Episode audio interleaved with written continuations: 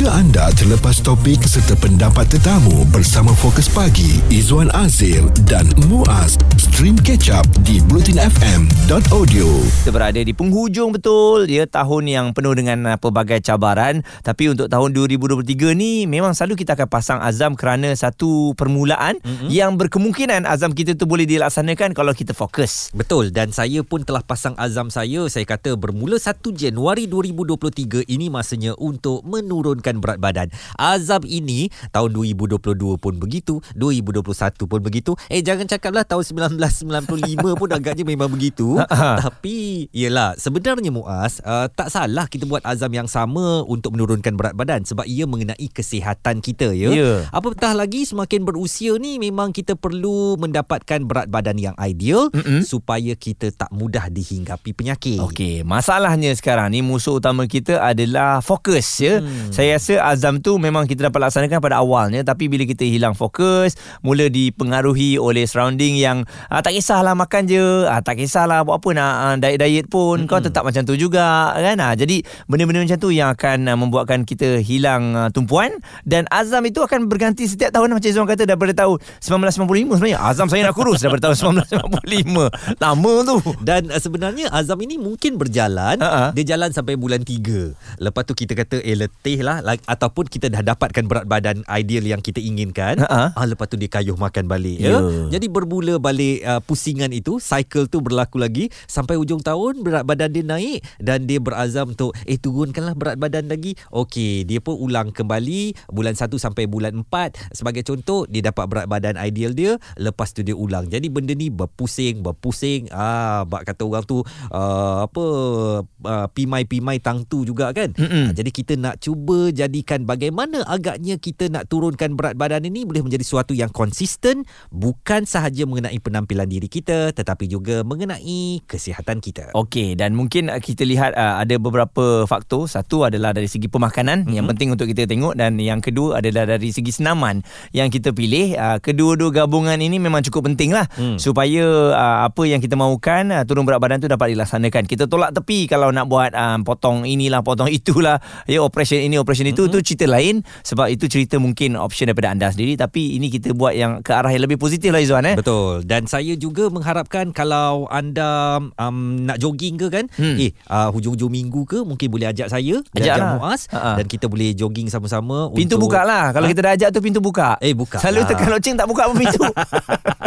uh, Mungkin itu tak akan berulang lagi Pada tahun 2023 Ha-ha. uh, Dan kita nak sokong menyokong ya Dorong mendorong Supaya kita lebih hidup sihat Pada tahun akan datang Izwan Azir dan Muaz di Catch Up Bulletin FM. Nak turunkan berat badan memang menjadi satu azam. Mm-hmm. Tadi waktu solat subuh tu, waktu tahiyat akhir tu dah tak boleh duduk um, betul-betul kat lantai kan. Ya. Dah kena duduk di atas kaki tu, Ha-ha. maknanya lemak dah semakin menebal lah tu Betul ya. lah Tu peringatan secara tak langsung lah ya. Ha, Dan kita harapkan untuk tahun 2023 akan datang ini Bersama dengan kami di Bulletin FM Memang kita nak ajak anda untuk uh, mengamalkan gaya hidup yang lebih sihat. Betul. Izzuan bersemangat ya. Uh, Saya memang macam biasalah. Mm-mm. Tapi kalau Izzuan tanya dengan saya Saya akan bagi tips yang biasalah. Jangan makan malam Hmm. Kurangkan pengambilan nasi ya. Dan uh, kita kalau boleh bersenam dengan sukan yang kita lebih suka lah At least kena keluarkan peluh setiap hari. Sebenarnya uh, bercakap tentang um, bentuk badan yang cantik ni Hmm, ya, hmm. uh, bukan sahaja tentang imej kita tetapi tentang kesihatan. Apatah lagi sekarang ni kita risau uh, ka- kabarnya pelancong Cina dah boleh keluar balik dan mungkin akan menyebabkan wujudnya satu varian baru pula. Apabila kita terkena COVID-19 dan badan kita tak, tak sihat, itu akan menyebabkan lebih parah lagi ya. Jadi kita nak hidup dengan sihat supaya kalau ada penyakit yang datang kepada kita, uh, sekurang-kurangnya kesannya itu minima. Dan kita nak bercakap dengan seorang pegawai pemakanan di bahagian pemakanan Kementerian Kesihatan Malaysia, Puan Nurliana Abdul Latif. Puan Liana, saya dah katakan tadi Ya. untuk uh, azam kuruskan badan ni dari tahun 1995 lagi. Dah begitu lama. Dah bertangguh-bertangguh lagi. Ah, ah, bertangguh dan bertangguh. Jadi sebenarnya macam mana kita nak jayakannya supaya boleh menjadi satu proses yang kekal dan kita juga dapat kesihatan badan seperti yang uh, menjadi hasrat kita semua. Uh, okay. Uh, saya rasa ramai lah ya ramai kita ni uh, azam tu ada awal tahun uh, tapi sampai beberapa bulan lepas tu hujung tahun hilang Hilang. hilang azam tu. Hujung tahun tu Jadi- kira lama juga tu. Kadang-kadang pertengahan Ah. bulan dah habis dah. ah, lepas tu uh, tahun depannya tu buat lagi azam. Mm-mm. Okey, yang yang penting kan uh, bila kita nak turunkan berat badan ni uh, secara prinsipnya dua. Jaga makan senaman. Ah, Itulah tu. prinsip dia kan. Ah, Mm-mm. jaga makan senaman. Tetapi yang menyokong uh, ke arah kita nak jaga makan dengan senaman tu adalah dua benda. Uh, iaitu motivasi dan disiplin. Ah, yang tu yang yang kita selain daripada kita kita ada ilmu dan kita ada pengetahuan ah, t- macam mana nak senaman, macam mana nak jaga makan, mm, motivasi ah, dan juga disiplin tu yang penting. Big why, kita kena cari big why kenapa kita nak turunkan berat badan dan kita kena disiplin lah, disiplin, konsisten, istiqomah ha, buat benda tu. Ah, yang itulah yang yang yang yang paling penting lah. Okey. Dan mm, Dan uh, kalau kita tengok uh, ni puan, ada orang mengatakan bahawa makan ni kita kena jaga. Lepas tu Ha, betul. uh, satu term yang paling popular cheat day. Cheat day ni ada Ha. je. Dia punya cheat day bukan seminggu sekali. Kadang-kadang dia suka-suka hati dia cheat day. Jadi bahaya tak bilanya ada cheat day ni Cheat day bermakna tu. ha, kita dibenarkan untuk makan apa saja kita mahukan. Uh, dia dia macam ni uh, bila kita nak turunkan berat badan dia kena ada defisit kalori. Okey. uh, maksudnya uh, kalori yang masuk uh, yang yang kita dah melalui makanan. Kalori kita masuk melalui makanan je.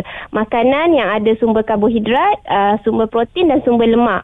Uh, tiga jenis makanan tu. Kalau makanan yang bervitamin apa semua dia tidak akan menyebabkan ada kalori.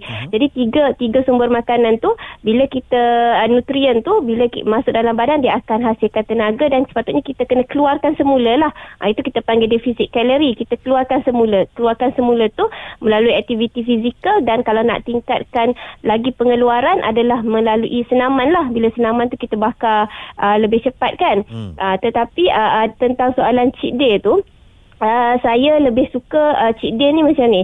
Bila kita dalam proses nak turunkan berat badan, saya lebih suka kalau kita tak panggil cheat day, kita panggil cheat meal. Uh, maksudnya bukan the whole day tu kita cheat. Macam Ah. cheat meal je. Uh, sekali waktu makan tu lah katalah kita teringin sangat nak makan uh, setengah-setengah makan makanan tu kan yang mungkin bila kita nak turunkan berat badan, makanan tu tinggi kalori. Mhm. Uh, contohnya teringin nak makan uh, rendang paru contohnya. Pelik pula kan macam coconut shake ke ha tinggi kalori tu eh.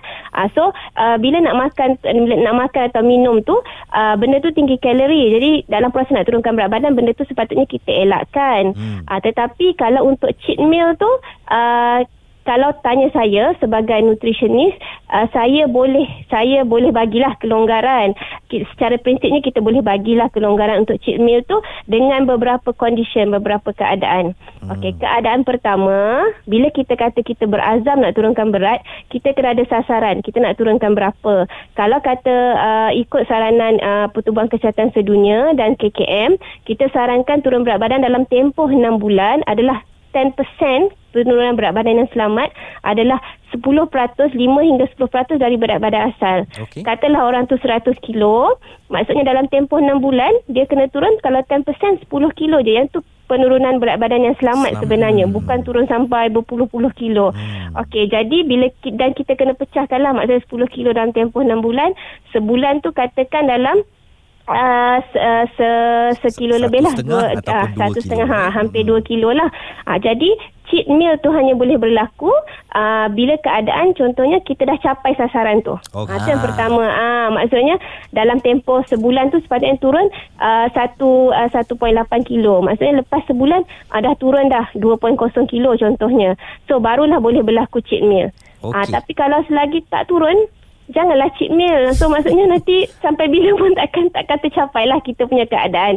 Dan bila uh, yang uh, yang tu condition pertama, yang kedua sya- yang uh, secara syaratnya lah kan. Mhm, Okay. Yang okey. kedua adalah uh, kita kena cheat meal dia lah makan sekadar yang cheat meal tu. Janganlah uh, bila kita dah capai sasaran tu uh, pagi kita perkenakan uh, roti canai contohnya eh, tinggi kalori tiga keping, roti canai banjir, roti canai sarang burung dan sebagainya sampai tiga empat keping. Lepas tu teh tarik dua tiga gelas. Kemudian tengah hari kena pula air-air minuman viral yang ada whipping cream dan sebagainya. Ah, Kemudian itu- malam ah jadi dia jadi the whole day tu pula cheat jadi dah I- bertambah Mm-mm. banyak sangat Itu kalori. menyebabkan uh, azam nak kurus badan ni akan berulang tahun demi tahun tak berakhir Ah. sebab memang daripada tabiat pemakanan kita sendiri yang tak betul.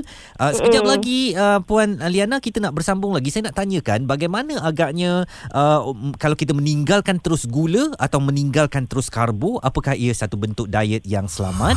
Stream Catch Up Bulletin FM bersama Fokus Pagi Izwan Azir dan Muaz di bulletinfm.audio. Azam 2023 untuk anda semua apa agaknya nak turun berat badan itu yang kami bawakan perbincangan tak ada masalah teruskan macam Izzuan dia bersemangat nak kurus saya akan eh, sentiasa menyokong saya pun ada target saya sendirilah hmm. walaupun saya punya badan ni nampak macam kurus tapi saya ada target untuk nak turunkan berat badan dalam um, apa kilogram yang saya mahukan Okey, jadi sebenarnya uh, saya rasa ini suatu azam yang kita kongsi bersama-sama. Ramai daripada kita berhasrat setiap tahun mahu kelihatan lebih baik dan lebih sihat ya. Dalam erti kata lebih sihat ni bukan dalam uh, pembuka dan penutup kata tu, tetapi lebih sihat yang benar-benar sihat di mana kita akan um, semakin meningkat usia kita, kehidupan kita pun akan bertambah baik. Kita masih lagi bersama dengan Puan Nurliana Abdul Latif. Beliau adalah pegawai pemakanan di bahagian pemakanan Kementerian Kesihatan Malaysia. Saya nak tanyakan tentang um, tabiat saya kalau diet ni uh, Puan Liana. Saya suka meninggalkan terus. Saya tak ambil gula langsung. Saya tinggalkan karbo langsung. Tak nak sentuh nasi, tak nak sentuh roti. Saya makan protein aja, ayam, ikan. Um, apakah ini satu bentuk uh, cara yang baik dan selamat untuk menurunkan berat badan? Ah okey. Ah kita kena uh, kita kena tahu ya uh, karbohidrat ni dia ada dua. Satu karbohidrat kompleks. Karbohidrat kompleks ni dari makanan-makanan macam nasi, uh, ubi-ubian, roti dan sebagainya lah. Dan uh, bila dia macam whole meal tu lebih baiklah whole meal atau whole grain bijirin penuh tu dia lagi banyak lah dia punya uh, serat dia. So mm-hmm. tu karbohidrat kompleks. Uh, dan yang kedua adalah karbohidrat ringkas uh, terutamanya gula lah. Ha, ya. Jadi dalam kita punya diet seharian sepatutnya kena adalah sumber karbohidrat. Hmm. Tapi yang kita mahukan adalah karbohidrat kompleks tu. Uh, yang nasi, uh, ubi-ubian ke, roti, uh, Oatmeal mi, tadi, mihon, uh, semua tu kena.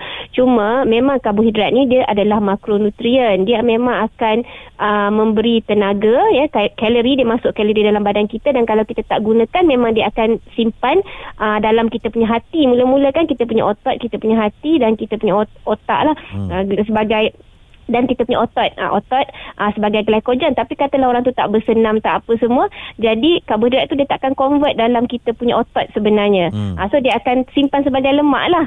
Uh, jadi makan karbohidrat ni sebenarnya tak salah tapi kita kita sarankan karbohidrat kompleks tu lah yang nasi beras dan sebagainya mengikut sukatan kita sarankan. Jadi setiap kali waktu makan utama tu kita makan suku pinggan je. Hmm. Ah, macam pinggan sihat Malaysia tu kan suku saja tapi memang kena ambil. Sebab kalau tak ambil dia tidak ada keseimbangan dan dia adalah sebenarnya sumber tenaga utama. Jadi bila kita tak makan dia akan ada masalah-masalah lain, ah, masalah macam keton dalam badan dan sebagainya lah Ya. yang membebankan buah pinggang. Kalau kita makan protein banyak sangat kan ah, akan bebankan buah pinggang dan sebagainya. So kita ambil tapi jangan ambil yang macam sat, ah, nasi tu membumbung satu pinggan. Ah, itu yang jadi convert jadi lemak tu. Hmm. Jadi kita ambil uh, suku pinggan saja. Kalau tak nak uh, yang lebih baik kalau mereka yang nak diet ni adalah yang berasaskan bijirin penuh sebab dia kenyang lebih lama.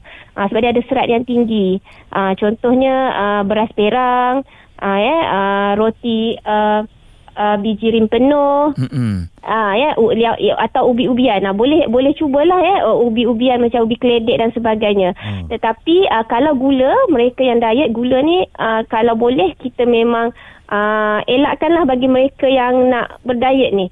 Sebab gula ni uh, dia ha- dia adalah kita panggil calorie dense. Maksudnya penuh kalori tetapi dia tidak ada nutrien langsung. Hmm. Dia jadi tidak memberi apa-apa manfaat dan uh, kalau kita uh, mak, uh, makan uh, benda yang tinggi gula atau minum benda yang tinggi gula ni dia memang uh, kalau kita jenis yang kurus pun dia boleh menyebabkan masalah buncit. Dia Betul. abdominal obesity. Itu jadi musuh saya tu. Ah, jadi kita uh, gula tu kalau betul-betul nak turunkan berat bagi mereka yang berazam nak turunkan berat tahun 2023 tu langkah pertama yang kita boleh cuba adalah kita memang tak minum langsung air manis, Hmm. tukar kepada air kosong, Uh, jadi kalau satu gelas air manis tu yang uh, air kata lah, air cordial dan sebagainya dah 100 kalori lebih. Tapi kalau kita bercerita air manis yang ada whipping cream, air viral tu, yang ada coklat Eh, apa tarik semua tu. le. Ah, yang tu tu boleh mencapai ada yang boleh mencapai hingga 700 hingga 1000 kalori lah. Ah, yang macam ada whipping cream, ada coklat leleh lah, apa tadi yang sekarang dalam minuman pun taruh cheese dan sebagainya. So yang tu boleh sampai 1000 kalori. Jadi kita boleh jimat kalori. Jadi bagi mereka yang diet tu gula tu memang kalau boleh memang elakkan jadi sebab kita tiada keperluan uh, untuk gula kita uh, tapi karbohidrat tu kita kena sebab dia sebagai sumber tenaga cuma kena ambil dalam kuantiti yang kita sarankan lah. Okey. Hmm. Alright, saya isytiharkan gula adalah Gula. musuh negara. Dia eh, sebenarnya macam kita di KKM kita ada saya penyelaras program pengurusan berat badan uh-huh. uh, untuk uh, penjawat awam di sekitar Putrajaya lah uh-huh. dan kita ada juga di seluruh Malaysia kita punya nutritionist uh, buat program di seluruh Malaysia. Jadi langkah pertama untuk diet memang kita kata buang gula dulu. Buang Bila gula. mereka bu- ah, tak tak minum atau makan benda macam kuih yang ada gula macam Mm-mm. tu dalam tempoh 2 minggu memang boleh nampak ukur lilit pinggang tu ah, memang dah akan berkurang. Okey. Ah, kita boleh nampak. Saya akan ah. buat sekarang. Teh tarik lepas ni siapa bagi kat saya, saya buang. Ah, kalau kata nak teh tarik tu, uh, kita boleh cuba teh, teh tak ada masalah.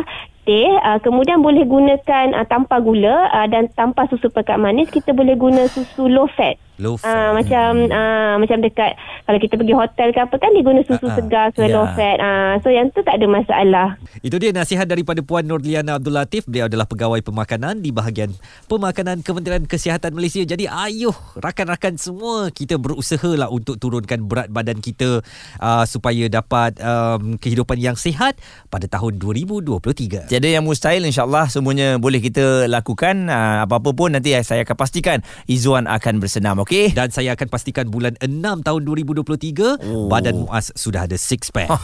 Dengar ulangan perbincangan fokus pagi Izwan Azir dan Muaz di kecap bulletinfm.audio